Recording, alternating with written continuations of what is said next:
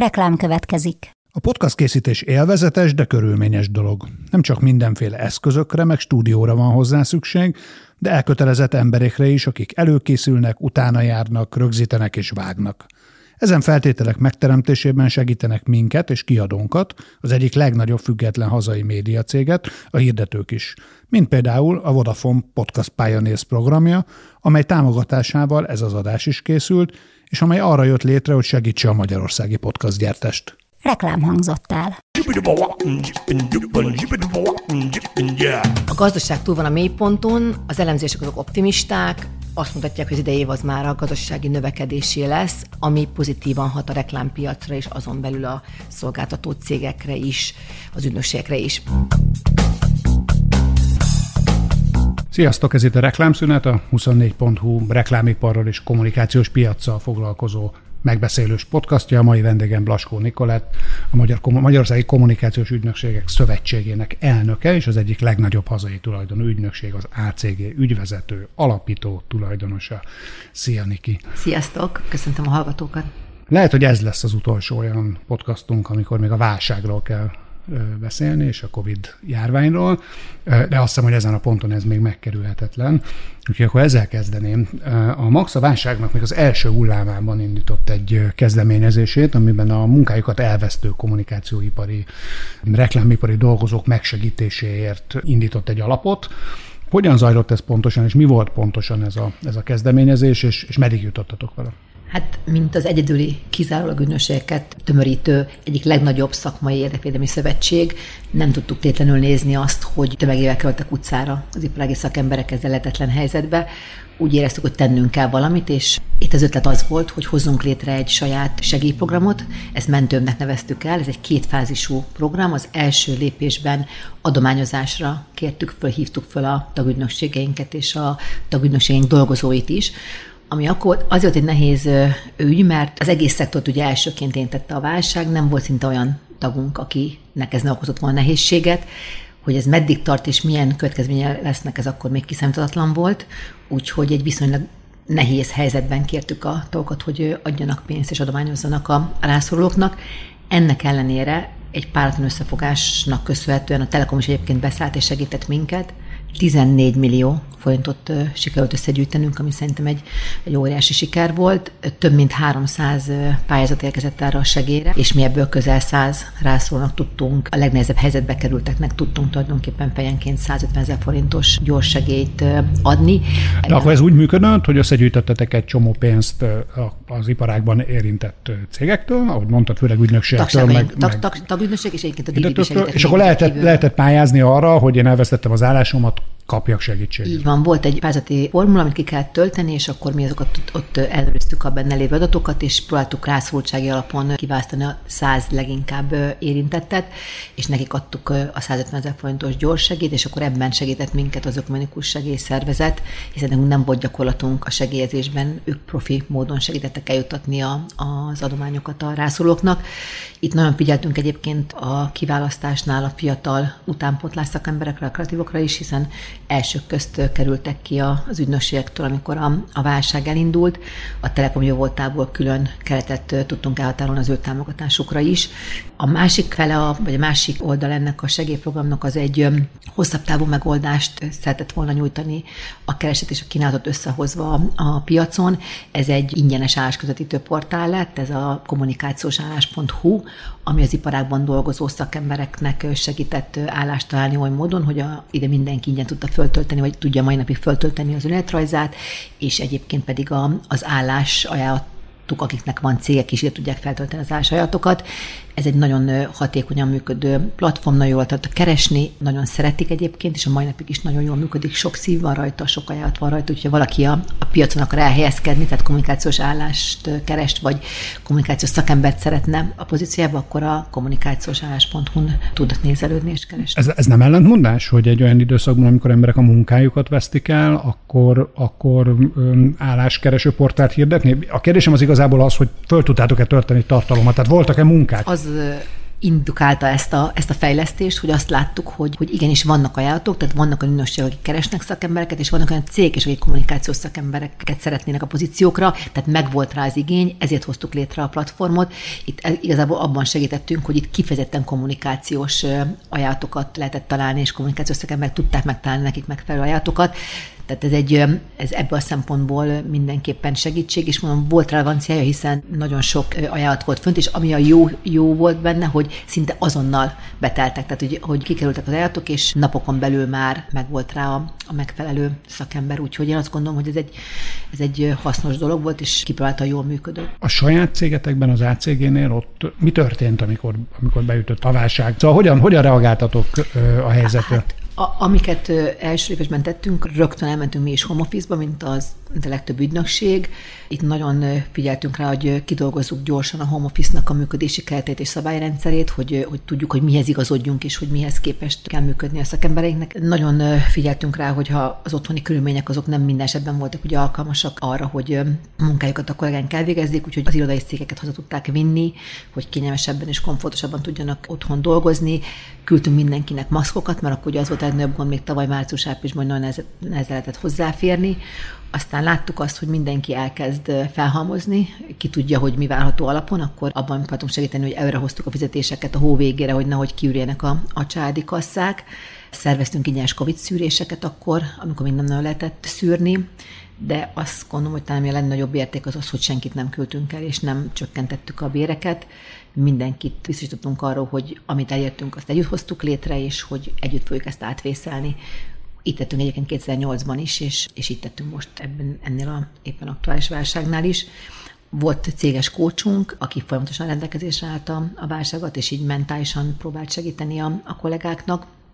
De mert én is folyamatosan kapcsolatban voltam mindenkivel, szerveztünk játékokat, borozgattunk együtt, nagyon sokat beszéltünk, tartottuk egymásba a lelket, és, és nagyon figyeltünk arra azokra, akikről tudtuk azt, hogy, hogy egyedül maradtak ebben az időszakban, vagy egyedül vannak otthon. Egyébként milyen évet zártatok tavaly?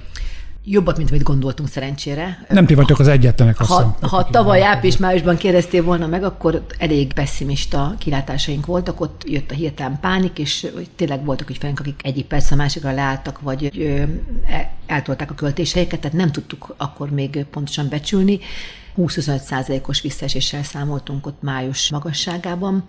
Aztán nyár végén, egy olyan két és fél hónapra vissza tudtunk jönni ebből a home office-ból, és ott valahogy az egész így meglódult, elkezdtünk tenderezni, több tendert meg tudtunk nyerni, új ügyfeleket tudtunk akvirálni, a meglévő ügyfeleink is elindultak össze, úgyhogy egy borzasztóan kemény 4-es hajrával szinte tényleg vér és verejtékkel, de behoztuk a 19-es évet, úgyhogy csökkenés nélkül tudtuk átvészelni a válságot, ami egy óriási eredmény, ahhoz képest, hogy még májusban 20-25 os csökkenést is prognosztizáltunk. Megvannak most már a 2021-es első éves számaink is, és, és egész jó eredményeket mutatnak. Úgy néz ki, hogy elindultunk fölfelé, és elkezdtünk növekedni, ami tükrözi azt a fajta óvatos optimizmust, amit egyébként a cégek és a márkák is leképeztek terveikben a fokozatos kilábalásra. Úgyhogy én most egy abban reménykedem, az optimizmus kitart az év végéig, és most már rá tudunk állni egy növekedési pályára. Ugyanezt az optimizmust látod magad előtt az egész piacsal kapcsolatban, vagy kifejezetten a saját cégetekre érzed ezt? A gazdaság túl van a mélyponton, az elemzések azok optimisták, azt mutatják, hogy az idei év az már a gazdasági növekedésé lesz, ami pozitívan hat a reklámpiacra és azon belül a szolgáltató cégekre is, az ügynökségekre is. Az általános piaci növekedésre a becslések egyelőre még egy számjegyűek, egy esetleges 1% feletti GDP növekedés, ami, ami belföldi fogyasztásból és nem exportból jön, az segíthet, az tovább erősítheti a növekedést. Egyébként mind a média, mind a non-média költések, itt a rendezvények költések nélkül persze, most arra normalizáltak, visszaálltak. Azt tapasztaljuk, hogy vannak tartalékok még az ügyfeleknél arra az esetre, hogyha a piac jobban beindulna, ha ezek a budgetek is kinyílnak, ez is a piaci szereplőknek a növekedési esélyeit tudja javítani. A másik nagy kommunikációipari szervezet, a Magyar Reklámszövetség minden évben készít egy, egy iparági becslést arra, hogy hogy, hogy hogyan, alakul a, hogyan alakul a piac. Készítenek egy összefoglalót, és készítenek egy becslést is. És tavaly ősszel, amikor elkészült az adott évre való becslésük, akkor egy meglehetősen pessimista hangvételű eredmény látott napvilágot. Aztán amikor idén az első negyed évben kijöttek a valódi eredmények az előző évre, akkor az derült ki, hogy, hogy lényegesen kisebb volt a visszaesés valójában az egész szektorban, mint ahogy azt eredetileg gondolták. Ezt mivel magyarázod ezt a, ezt a dolgot? Miért volt túlbecsülve, és miért lett végül sokkal jobb az eredmény? Ennek két aspektusa is van. Az egyik az az, hogy Ugye ott a hirtelen pánik miatt nehéz volt kiszámítani azt, hogy mi fog itt az év végén történni, nem lehetett tudni, hogy hány hullám lesz, hogyan reagálnak erre a fogyasztók, milyen mértékben fogják vissza a költéseiket, hogyan alakulnak a cégek számai, tehát hogy volt egyfajta hirtelen megtorpanás ott, ott ilyen április-május környékén, ilyenkor óhatatlan az ember pessimistában látja a képet év végére ugye azért szerencsére ez jobbnak nézett ki, mint aminek akkor látszott. A másik aspektus viszont az, hogy az állami reklámköltések súlya azt tovább növekedett a kommunikációs tortán belül, így az ügynösségi szolgáltatásokra folytott összegeken belül is. Tehát, hogyha az állami költéseket kivesszük, vagy nem nézzük, akkor több mint dupla akkora visszaesés mutatott volna ez az elemzés. Akkor mondhatjuk azt, hogy tulajdonképpen a magyar állam, amit értek vádak azzal kapcsolatban, hogy nem biztos, hogy feltétlenül kellő mértékben segített a piac szereplőinek, áttételesen valójában mégiscsak segített a kommunikációs piacnak? Hát én azt gondolom, hogy a számok tekintetében mindenféleképpen segített, de igazából a valós segítség az az lenne, hogyha ezek a költések, ezek a piaci szereplőknél rajzolódnának. Kicsi, kicsit kanyarodjunk vissza oda, hogy, a, hogy a, a, cégek élete hogyan alakult át a válság hatására. Mi gondolsz arról, hogy, hogy, hogy HR szempontból ez milyen új kihívásokat hozott, milyen új skillek jelentek meg, amik, amikre szükség van a piacon, és esetleg az ügynökségek nem találkoztak vele korábban, vagy nem voltak meg az ügynökségi csapatokba. Kellett-e egyáltalán keresnetek? Mondtad, hogy nem küldtetek el senkit, de kellett-e embereket és más típusú embereket keresnetek mint akik korábban dolgoztak nálatok? Jó komplex volt a kérdés, úgyhogy nem ugye az elején kezdeni, hogy, hogy milyen változások jöttek ilyen HR szempontból. Az fontos, hogy tisztázzuk, hogy korábban a válság előtt nagyon sokat panaszkodtak az ügynökségek, hogy milyen nehéz, megfizethető, jó kreatív client service, stratégiai digitál PR szakembereket találni a piacon a fizetési állások elkezdtek ugye folyamatosan nőni, és mivel nem volt ugye érdemi áremelés a, a piacon, egyen nagyobb működési költségek mellett az ügynökség egyen nehezebben tudtak lépést tartani ezekkel a növekvő bérköltségekkel. Tehát egy abszolút kereseti piac volt a válság előtt, ami a válság hatására időszakosan megfordult, és kínálati piac lett belőle, ami mindenféleképpen jó hatással volt ugye a bérszínvonalra, a bérszintre, azt valamelyest mérsékelte, illetve amit még érzékelünk, hogy az általános értékelés változott a munkavállalói oldalon, felértékeltek a, a felelős, korrekt munkáltatók, már nem egyedüli szempont, vagy nem fő szempont a, a fizetés, a felelősen gazdálkodó, erős bázisra rendelkező, a csapataikat a válságban is összetartó ügynökségi munkahelyek, azok egyértelműen értékesebbé váltak. Úgyhogy ezek ilyen érdekes tanulságai a, a válságnak. És hogy milyen skillek kellettek mindenféleképpen a vezetői, felsővezetői, középvezetői szinten ez a rendszeresség, a rugalmasság és a alkalmazkodó képesség, a türelem és az empátia, a coaching skillek, azok így engedhetetlenné váltak, tehát hogy így ahhoz, hogy csapatokat össze tudják tartani, hogy rendszerbe tudják tartani, úgyhogy igazából nincsenek fizikailag együtt, ezek a képességek, ezek, ezek felörösödtek. És ezek nálatok konkrétan megvoltak, vagy ezeket Én nektek tanulni gondolom, kell? Hogy, azt gondolom, hogy ez egyénfüggő volt, tehát volt, akiben megvoltak, és könnyebben tudta fejleszteni, és volt, akinél nekünk is komoly problémát okozott, és, és komolyan támogatnunk kellett abban, hogy, hogy, hogy ebben fejlődjön. Emellett, amit láttam, ami probléma volt, és ebben nagyon komolyan kell fejlődni, ez a time management skillek, ugye amikor az ember itt egy munkahelyen, bejön reggel dolgozni, és elmegy a, a munkaidő végén, akkor az ad egyfajta keretet ugye a munkájának, meg a, meg a napjának is ebben az otthoni munkában, amikor főleg egyedül, egyedül voltak például otthon, azok így hajlamosak voltak így szétcsúszni, tehát hogy újra kellett szabni a, munka magánélet egyensúlyt, és hogy egy újfajta időbeosztást kell kialakítani, hogy ez hatékonyan tudjon működni otthon. Úgyhogy itt a time managementben volt, mondom, itt fejlődnünk, hogy adoptálódnunk a, a home office-hoz, és hogy hogyan tudtuk a, az embereinket, a kollégáinkat felkészíteni, hát a folyamatos kapcsolattartás ugye az engedhetetlen volt, az állandó beszélgetések, tréningek, a tiszta érthető célok és képeljüknek a meghatározása az, az nagyon sokat segített, meg kell tösíteni a belső kommunikációnkat, hiszen nem voltunk ugye egy térben, tehát ez a adhok jellegű információ átadás megszűnt. A belső kósnak a rendelkezés állását azt, azt rögtön megnöveltük, hogy ha gond van, akkor tudjanak hova fordulni, és tudjanak segítséget kérni, és a jó példa egyébként az, az, az nagyon sokat segít egy ilyen helyzetben, hogy vezetőként te hogyan viselkedsz. Az én tapasztalatom egy média cégnél dolgozván, és azt feltételezem, hogy egy ügynökségnél talán még fokozottabban így van ez, hogy, hogy a, a probléma megoldó, a kreativitást igénylő feladatok sínlették meg talán a legjobban a, a, ezt az időszakot. Ezt te hogy érzed, ugye nektek az egész munkátok az az, hogy mások problémáit oldjátok meg, hogyha nagyon leegyszerűsítjük? Ezt többen megkérdezték már tőlem, én, én erre azt válaszoltam, hogy én ezt úgy érzem, úgy tapasztalom, hogy nem igazából a kreativitás sérült, hanem inkább ez a visionary, az elemelkedés a hétköznapoktól, a, a proactivity, az, hogyha valami sérült, akkor ez sérült valamelyest, mert ebben az időszakban nem voltunk együtt, online térben kellett dolgoznunk, az informális megbeszélések, beszélgetések ezek így elmaradtak, az ügyféldi bizonytalanság, esetenként kapkodás, zűrzavar, egy abszolút megoldás, kivitelezés orientált ügynökségi megközelítést igényelt tőlünk, gyors, rövidtávú, helyzetreleváns megoldásokat kellett legyártanunk az ügyfeleknek. Senki nem látott előre, nem hosszú távon terveztünk, rövid, rövid távon prompt megoldásokat kellett szállítanunk,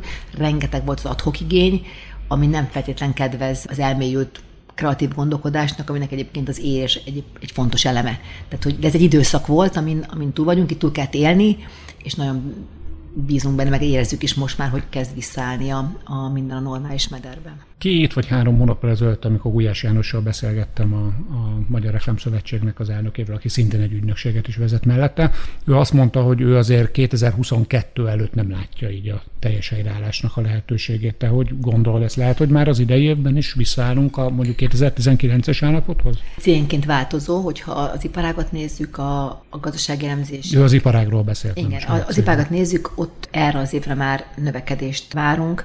Ugyan egy számjegy, ahogy mondtam, de, de növekedéssel számolunk. Amit a János mondta, a regenerációja az iparágnak, és ebbe beleértjük ugye a, a, az event szektort is, az merész lenne azt mondani, hogy ez 21-ben már helyre tud állni. Tehát erre azt gondolom a, a 2022 az, ami a, a reális. Az idejévét az event szektornak, szektornak hogy látod? Van, például tőletek ügyfelek rendel, rendelnek már eseménytípusú megjelenéseket? Azzal, hogy, hogy elkezdték engedélyezni így óvatosan hogy a rendezvényeket, az, az mindenképpen segít magának a szektornak, de nem tudja pótolni a tavaly március óta elszenvedett veszteségeket.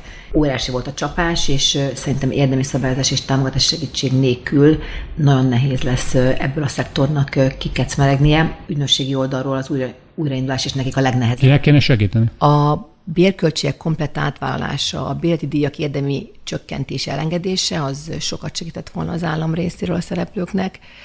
A reprezentációs adó időszakos eltörlése vagy csökkentése az még mindig nagy segítséget jelentene, hiszen ha belegondolunk, hogy 100 egység rendezvény költségre 50 egység a reprezentációs adó, és 27 egység az áfa, tulajdonképpen az adó és az áfa együtt majdnem kiteszik a rendezvény költségét, ami így az adóval közel duplázódik. Ráadásul ez az adó ez nem csak az event szektort érinti, hiszen a cégek életében a legegyszerűbb aktus az üzleti ebéd, a termékbemutatók, vagy a kiemelt ügyféltalálkozók, ezek mind-mind beindítói tudnak lenni a visszatérésnek, de ezeket is terheli ezáltal drágítja az adó, Úgyhogy a reprezentációs adó újra gondolása, megszüntetése, vagy legalább mérséklése, azt gondolom, hogy szinte minden piaci szereplőnek segítséget jelentene az újraindulásban. Egyébként a ti életetekben a személyes ügyfélebédek, a, a konferenciákra, esetleg esti rendezvényekre járás, ez már visszatért, vagy azért ez még felépülő félben? Nem, ez egy nagyon felépülőben van. Konferenciák az csak online. Egyelőre előadások mind-mind online. Fogtok járni, ha lesz? Azt gondolom, hogy igen, fogunk járni. Ha lesz, nagyon szeretünk volna menni fesztiválokra is már idén, de például most hallottuk, ugye, hogy Kán is online lesz ebben az évben is még, úgyhogy nincs lehetőség személyesen részt venni rajta. Az ügyfélmeeting azok változóak, az ügyfelek is kezdenek most már így besokalni ettől az otthoni léttől, úgyhogy hogy szívesen, egyre szívesebben mozdulnak ki és jönnek be az ügynökségbe és, és szívesen meetingelnek itt benne a, a csapatokkal, úgyhogy a, a személyes ügyféltalálkozók azok, azok elkezdtek újraindulni. Ha már a események, eseményekről beszélgettünk, és a nagy reklám konferenciákhoz szorosan kapcsolnak a nagy reklámversenyek is, amik fontos szerepet töltenek be az ügynökségek életében. És a magyar piacon van egy érdekes jelenség, nevezzük így, van egy lista, ami ösztönzi, összegzi a, a különböző ügynökségi teljesítményeket, ezeken a versenyeken elért ügynökségi teljesítményeket. Ezt nagyon hosszú ideig a Kreatív nevű kommunikációs ipari szaklap, meg a Max közösen csinálta, M plusz listának hívták. És néhány hónappal ezelőtt a újság bejelentette azt, hogy kiszáll ebből a listából, saját listát hoz létre, és ezen túl ezen fogja bemutatni az ügynökségeknek a versenyeken elért eredményét. Milyen ennek az egész folyamatnak, vagy ennek a szakításnak a hátterébe, és mi volt a folyamat? Elmondanád ezt néhány mondatban? Azok számára, akik ezen nincsenek teljesen képbe, szerintem így érdemes először tisztázni így az alapokat. Az emlista az az ügynökségeket és hirdetőket és kampányokat éves kreatív teljesítményük alapján rangsoroló iparági ranglista. Ezt 2010-ben hozta létre a MAX, egyik legnagyobb iparági szövetség, ügynökségi tagokkal, több mint 60 ügynökség a tagunk, azzal a célral hoztuk ezt annól létre, hogy a lista igényt és motivációt teremtsen a hazai ügynökségekben, a nemzetközi szintű megmérettetésre. Ennek ugye van nemzetközi mintája, a GAN reportot szokták Pontosan. És az volt a cél, hogy a lista hatására egyre több olyan kreatív kampány szülessen itthon, ami akár világszinten is megállja a helyét. Tehát a lista célja az kezdetektől a hazai kreatív színvonal emelése, a kreatív kiválóság díjazása volt. A listán egyébként a legnehezebben nyerhető, legkomolyabb presztízs rendelkező nemzetközi, régiós és egyébként hazai versenyek szerepelnek a presztízsüknek megfelelő súlyjal. A lista szerkesztésébe, amit ugye 2010-ben a Max hozott létre, 14-ben csatlakozott a kreatív, és ugye most pedig... Disclaimer, akkor én én Pont. magam a kreatív Igen, akkor című újságnál dolgoztam, úgyhogy szerepem És most januárban ugye léptek ki, és csinálták meg a saját listájukat. A kreatív, ugye azt, azt is érdemes így megemlíteni, egy gazdaságban működő cég szerkesztőség, számos tíznél és több verseny szervezője, egyértelmű, hogy a saját listájukon a saját versenyeknek a súlyát, saját szempontrendszerük és érdekek alapján tudják szerepeltetni magukat a versenyeket is, és súlyozni is, nem kell hozzá iparági konszenzus, tehát ebből a szempontból érthető a, a döntés. Én nem tartom jó ötletnek az időzítést. De mi történt most pontosan?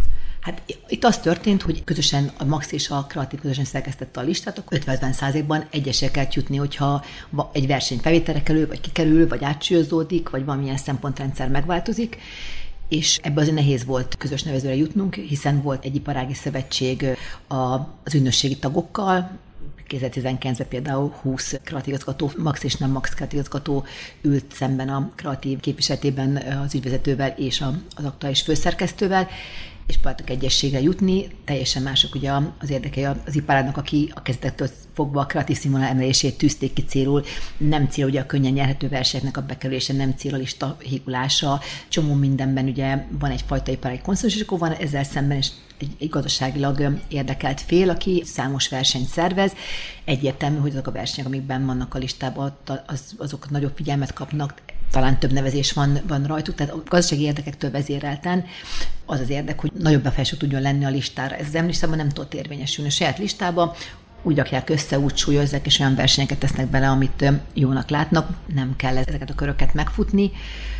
Mondom, én nem tartom jó ötletnek azt, hogy ezzel a válság közepén itt az évelején jöttek ki, amikor az ügynökségeknek kisebb baj és nagyobb volt, annál, mint sem úgy milyen listán, hol szerepelnek azt pedig nem tartom elegánsnak, hogy a, egyébként ezen ugyanan bejelentett listának a fő listája az max M lista átemelése, annyi módosítással, hogy két saját versenynek a súlya megemelődött rajta, illetve bekerültek azok a, a saját versenyek a listákra, amik korábban az M listán nem voltak.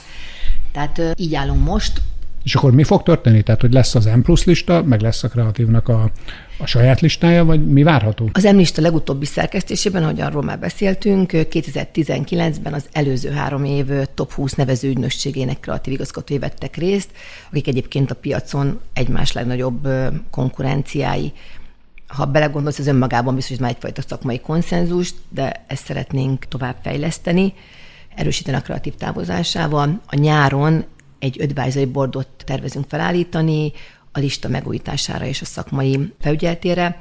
A boardban az ügynökség kreatív és stratégiai vezetők mellett a piac meghatározó ügyfelei, valamint a szakmai szövetség képviselői is részt vesznek majd, és ez a szakmai board lesz hivatott arra, hogy a listát újra gondolja, megújítsa, és újra szerkessze, hogyha ez szükséges egy listán szereplő verseny értékét és a súlyát sosem annak a szervezője, hanem a nevező ügynökség és ügyfelek, azaz a piac kell, hogy meghatározzák. Ha a gazdaság alapon működő versenyszervező maga készít listát, ahol maga súlyozza a versenyeket, köztük a sajátjait is, ott azért az objektivitás az, az megkérdőjelezhetővé válhat egy adott verseny valódi presztízsét mindig az határozza meg, hogy mennyien, mennyit neveznek rajta, főleg, hogy mennyit költenek rá, mennyit tartják nehéznek a versenyt, elismertnek a zsűriét, milyen értéke van a piac számára az ott nyerhető díjaknak, egyáltalán mennyi díj születik rajta, mennyire figyel rá a piac, ezek alapján töldik meg egy versenynek a súlya. Ezért tartjuk fontosnak az előbb említett advisory boardnak a létrehozását, hogy a piac minden versenyzésben érintett szegmense képviseltesse magát benne, mert azt gondoljuk, hogy ez a hitelségen túl biztosítja az iparai konszenzust is a lista mögött. Ebben hiszünk, és hogy ezzel megyünk tovább. Azt felteszem pedig majd a piac eldönti, hogy ha két lista van egyszerre, akkor mert ugye ezt most te azt mondod, hogy a piac így dönt, aztán majd a piacot meglátjuk, hogy... Nem, én azt, hogy én azt mondtam, hogy mi így döntöttünk, tehát hogy a lista megy tovább, az advisory board felállításra kerül, erről tudtam nyilatkozni, és a piacnak kell majd eldöntenie, hogy, hogy mennyi listát tud elfogadni, vagy akceptálni a piacon, és hogy melyik listának szabad az adott, adott esetben hosszú távon bizalmat. Egyelőre lista, ami kiállt az idő próbáját, aminek múltja van, abból egy van a piacon, és az pedig az M-lista. Az látszik már, hogy, a, hogy ebben a picit fur, furcsa évben, ami ezek, ezzel a listás változással még talán tovább furcsult, hogyha mondjuk milyen az ügynökségeknek a nevezési kedve. Tehát, hogy még látjátok, hogy az aranypengén mi történik, mi történik a hipnózison, Fontos-e még annyira ez az ügynökségeknek ez az egész lista dolog, mint korábban, meg verseny dolog? Tavaly évben nem rendezte meg a Max az aranypengét. Úgy döntöttünk ugye, hogy a, közösen az egész tagsággal, hogy ez nem, a, nem az egymás elleni versenyzésnek az időszaka, hanem az összetartáson kell, hogy legyen a hangsúly, és mindenki, akinek mozgatható büdzséje volt, és nevezése költötte volna, az inkább fizesse be a, a segélyalapba. Tehát ilyetén kevesebbet versenyeztünk, sőt, voltak, akik egyáltalán nem versenyeztek, egy csomó ügynökség deklarálta, hogy nem költ inkább a bérekbe forgatja vissza az emberébe, ami pénze van, nem pedig versenynevezésre. Tehát kimaradt egy teljes év, azért a verseny is egyfajta inspiráció a csapatnak, a kreatívoknak, az ügyfeleknek is, úgyhogy azt elmondhatom, hogy ki volt már éhezve a piaca a versenyzésre. Az aranypenge az már ugye fut, éppen a zsűzés se zajlik, 260 nevezéssel, tehát a régi nagyon jó éveknek a nevezési számát tudta produkálni. Idén először meghirdettük a zsengepengét, a fiatal kreatívoknak a megmozgatására, pont azért, hogy Kán csak online van, szerettük volna megmozgatni a, a, a fiatalokat. Több mint száz pár jelentkezett, és száz pár versenyzik a, a, a zsengepengér. Ezek mind azt mutatják, hogy, hogy az érdeklődés az megvan, a versenyzésre a kedv megvan, a büdzsék mögé álltak, és ez a rész a piacnak is újraindult és elindult. Mekkora megterhelés jelent egyébként ez a, a, a nevezésdi? Hogy így mondjuk az ügynökségeknek itt más ügynökségvezetőkkel beszélgetve elsőre egészen durvának hangzó számok is elhangzott, elhangzottak az a kapcsolatban, hogy mennyi energiát meg pénzt kell ráfordítani egy évben Ezt erre. látom támasztani. Itt különböző nevezési stratégiák vannak, és különböző nevezési büdzsék vannak, az ügynökségenként eltér, hogy ki mennyit engedhet meg magának, kinél mekkora fókuszban van maga a versenyzés, ennek mértékében rendeli hozzá a büdzsét és az erőforrásokat. Azok az ügynökségek, akik ezt nagyon komolyan veszik, és komolyan pályáznak a top listás helyezésekre az M-listán, akár a top 3-5-ben szeretnének lenni, azoknak bizony 10 millió forint fölötti a büdzséje, amivel nevezni kell egy évben. Az ACG ilyen ügynökség, Az ACG egy ilyen ügynökség, ilyen, tehát átlagosan ilyen 10-15 millió forint között van a nevezési büdzsénk. Ebben ugye nem csak a nevezési díjak vannak benne, hanem ebben vannak a, a case study annak az összeállítása, a versenyekre kilátogatása, az, az, az embereinknek a, a képzése a, a versenyeken keresztül. Tehát ez egy összetett büdzsé, de, de 10-15 millió fontos büdzsé kell ahhoz, hogy egy emlista adott esetben top helyzést az ügynökség el tudjon érni. Akkor azt mondod, hogy nektek ez fontos, tehát ez egy tudatos döntés volt, hogy elhatároztátok, hogy ilyen típusú ügynökségé váltok. Ugye ezt jól értem, aki, aki, aki részt vesz ebben a játékban? Én, én mindig annak a híve voltam vezetőként, hogy a megmetetés az hasznos, az, az egy drive a fejlődésnek és a előmenetelnek, de én mindig a, óvtam a csapatot attól, hogy csak a kreatív díjakra és versenyekre fókuszáljanak. Én mindig azt tartottam az értéknek, hogyha egy olyan munkánk, ami nyert kreatív versenyen, azután el tudta hozni a díjat az EFIN, a hatékonysági versenyen is, mert az bizonyította be azt, hogy tulajdonképpen működő kreatív megoldást tudtunk létrehozni, ami megvastatotta az ügyfél céljait, és, és tényleg valóban hasznos volt. Tehát, hogy igazából a kreativitás és a hatékonyság aránya a fontos, tehát, hogy fontos a kreativitás, és áldozni is kell rá, és folyamatosan fejleszteni kell, és jó a versenyzés, de folyamatosan figyelünk, és megmértetjük magunkat az EFIN is hogy mindkét oldalról. Ami újabb nevezés, újabb pénz, újabb erőreforítás. Lehet ezzel ügyfelet szerezni? A versenyeken történő megmértetés és a győzelem az, az ügyfélegedettségen túl az egyfajta minőségjelzője az ügynökség szakmai teljesítményének, jó mutatja az adott ügynökség hol tart stratégiailag, kreatív és kampányhatékonysági szempontból, mennyire kiemelkedőek a munkái. Amikor egy ügyfél ügynökséget választ, ezeket mind mérlegeli, amely persze, hogy a magas szakmai színvonal önmagában nem elég, fontos, hogy milyen ügyfelek kapcsolatai vannak az ügynökségnek, mennyire stabil, milyen múltja van, milyen szakembergárdája van. Sok-sok szempont számít a kiválasztásnál, de ahhoz, hogy egyáltalán számításba kerüljön valaki, ahhoz először is benne kellene a fogyasztói kosárba, top of mind kell lennie, ezt segíti az ismertség és a, a szakmai elismerések. A versenyzés az egy folyamatos megmértetés, amihez jó ügyfelek, jó briefek és jó szakmai muníció kell, ami aztán más ügyfelek érdeklődését is fel tudja kelteni. Mi nem egyszer nyertünk már úgy megbízást, hogy adott ügyfél többször sem díjazott munkákat látva döntött el azt, hogy velünk szeretne dolgozni. Úgyhogy igen, a késedre a válaszom az az, hogy már konkrét munkát és, és több tendermekívást is jelentett nekünk az, hogy az emlista élmezőnyében vagyunk. És nem nincs abban szerinted visszás, vagy másképp kérdezem, nem okoz kommunikációs nehézséget az, hogy egy olyan ügynökség, aminek a, a vezetője például a Maxnak az elnöke, az olyan versenyeken is sikeresen szerepel, amiket ugyanez a szervezet jegyez valahol? Nem, egyáltalán nem. Az ACG már akkor is sikeres volt, és komoly hazai és nemzetközi díjakat nyert, vezette már az emlista elődjét is, amikor én még az elnökségben sem voltam benne. Azt azért tudni kell, hogy a MAX egy demokratikusan működő szervezet, szekcióban működik, területspecifikusan pedig szakmai bizottságai vannak, a tetén egy is elnökség van, amiben minden szakmai terület képviselteti magát. Minden tisztviselője, az elnök, az elnökség, a szekciók vezetői, mind-mind ügynökségi vezetők, a különböző munkacsoportokban dolgozók is ügynökségi szakemberek, akik egyébként a piacon sokszor egymás legnagyobb ellenfelei, de a szövetségen belül a szakma érdekében mégis képesek együtt dolgozni.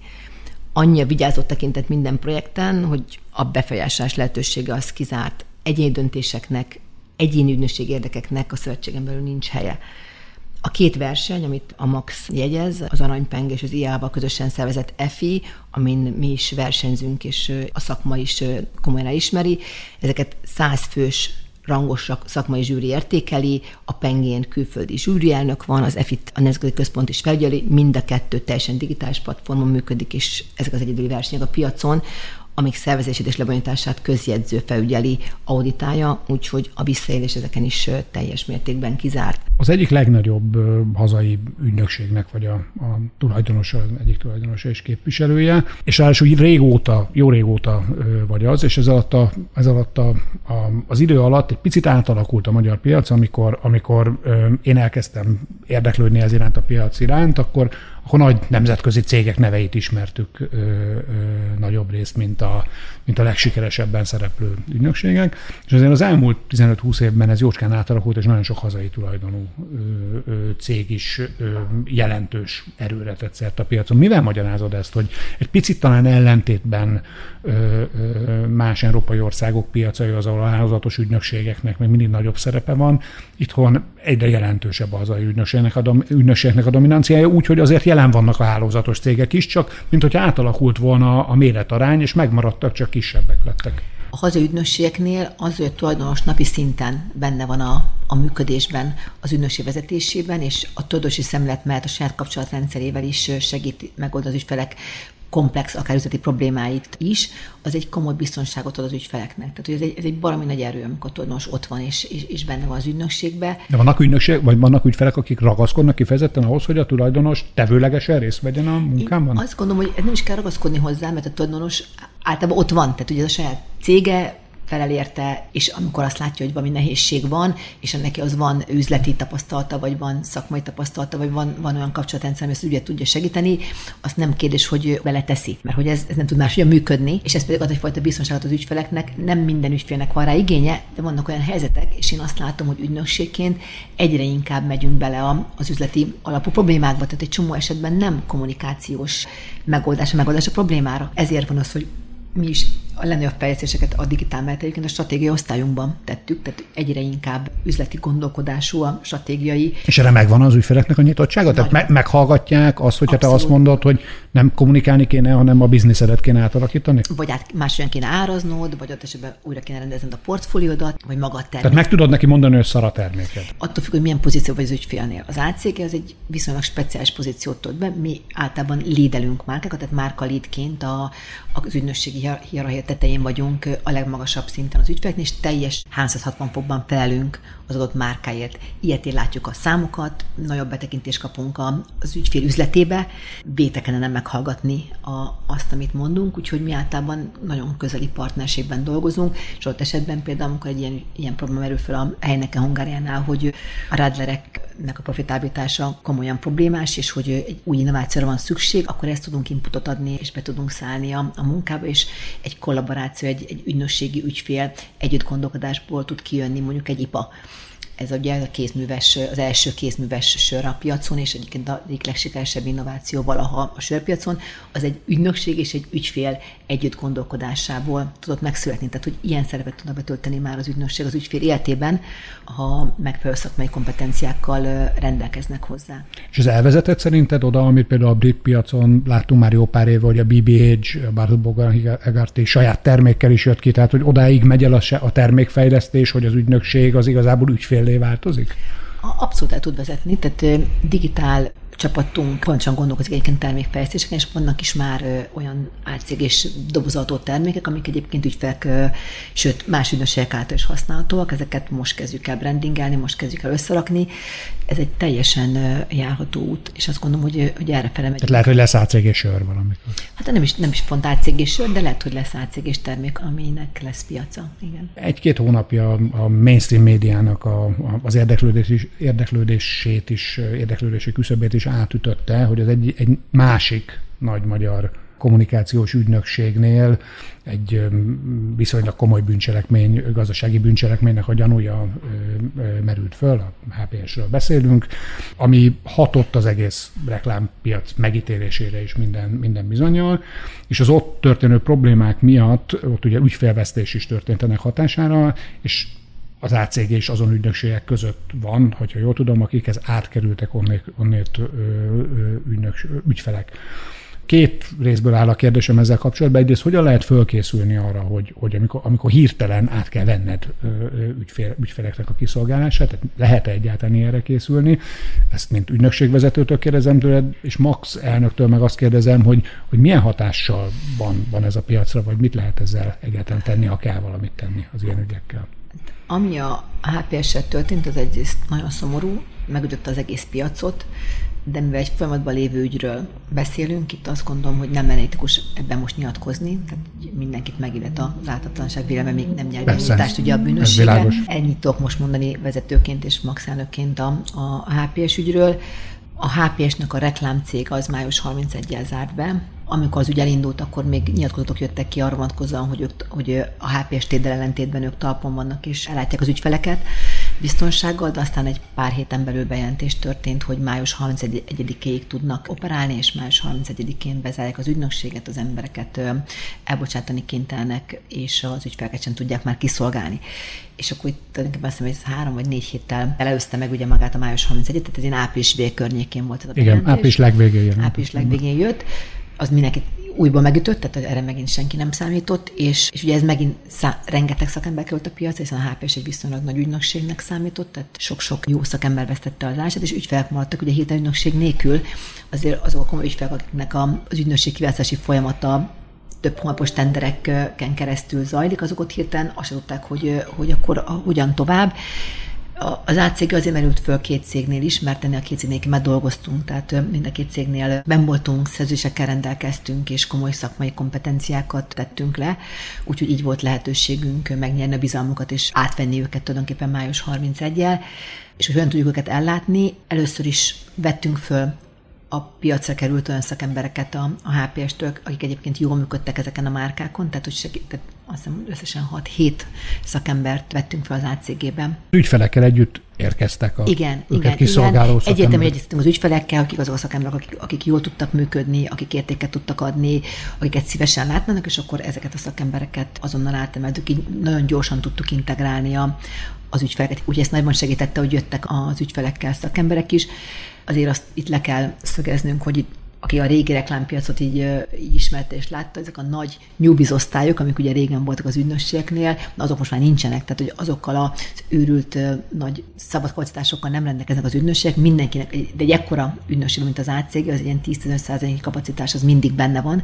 A protokollok rendben vannak, megvannak, az ügyfélkezelésünk az képes arra, hogy ezt ellássa, és ezzel a 6-8 emberrel pedig abszolút szinte zöggenőmentesen tudtuk őket a rendszerbe integrálni. Köszönöm. A, a végére még egy kicsit kanyarodjunk vissza a, a, a vírushoz, hogy keretes szerkezetet adjunk, de ez, ez személyesebb dolog lesz. Arra volnék kíváncsi, hogy, hogy személyesen neked, hogy hatott a, az életedre a, hát a vírus, meg ez az elmúlt egy év, mit változtattál, és, és, és mi az, ami, ami veled marad ebből, ha van egyáltalán ilyen?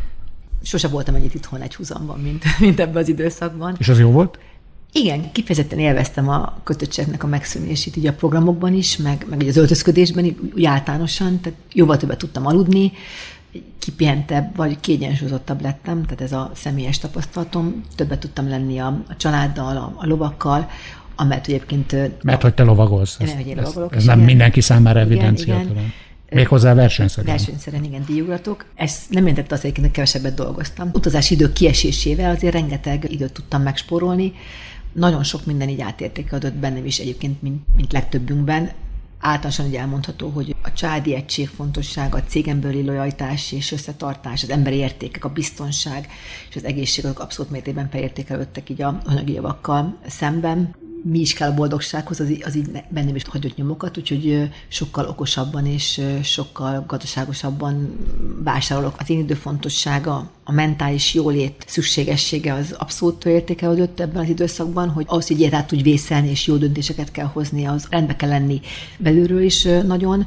A tudat, hogy 2008 után ezt a válságot is át tudtuk vészelni, és talpon tudtunk maradni, az egyébként egy nagyon nagy erőt ad. Ezáltal az a tudat is, hogy nincsenek lehetetlen helyzetek, hogy mindig van kiút, és hogy mindig előre kell menni, az így még, még inkább megerősödött bennem. Nagyon szépen köszönöm, és köszönöm az egész beszélgetést Maskó Nikolettának, aki a Magyarországi Kommunikációs Ügynökségek Szövetségének az elnöke és az ACG ügynökség alapító tulajdonosa.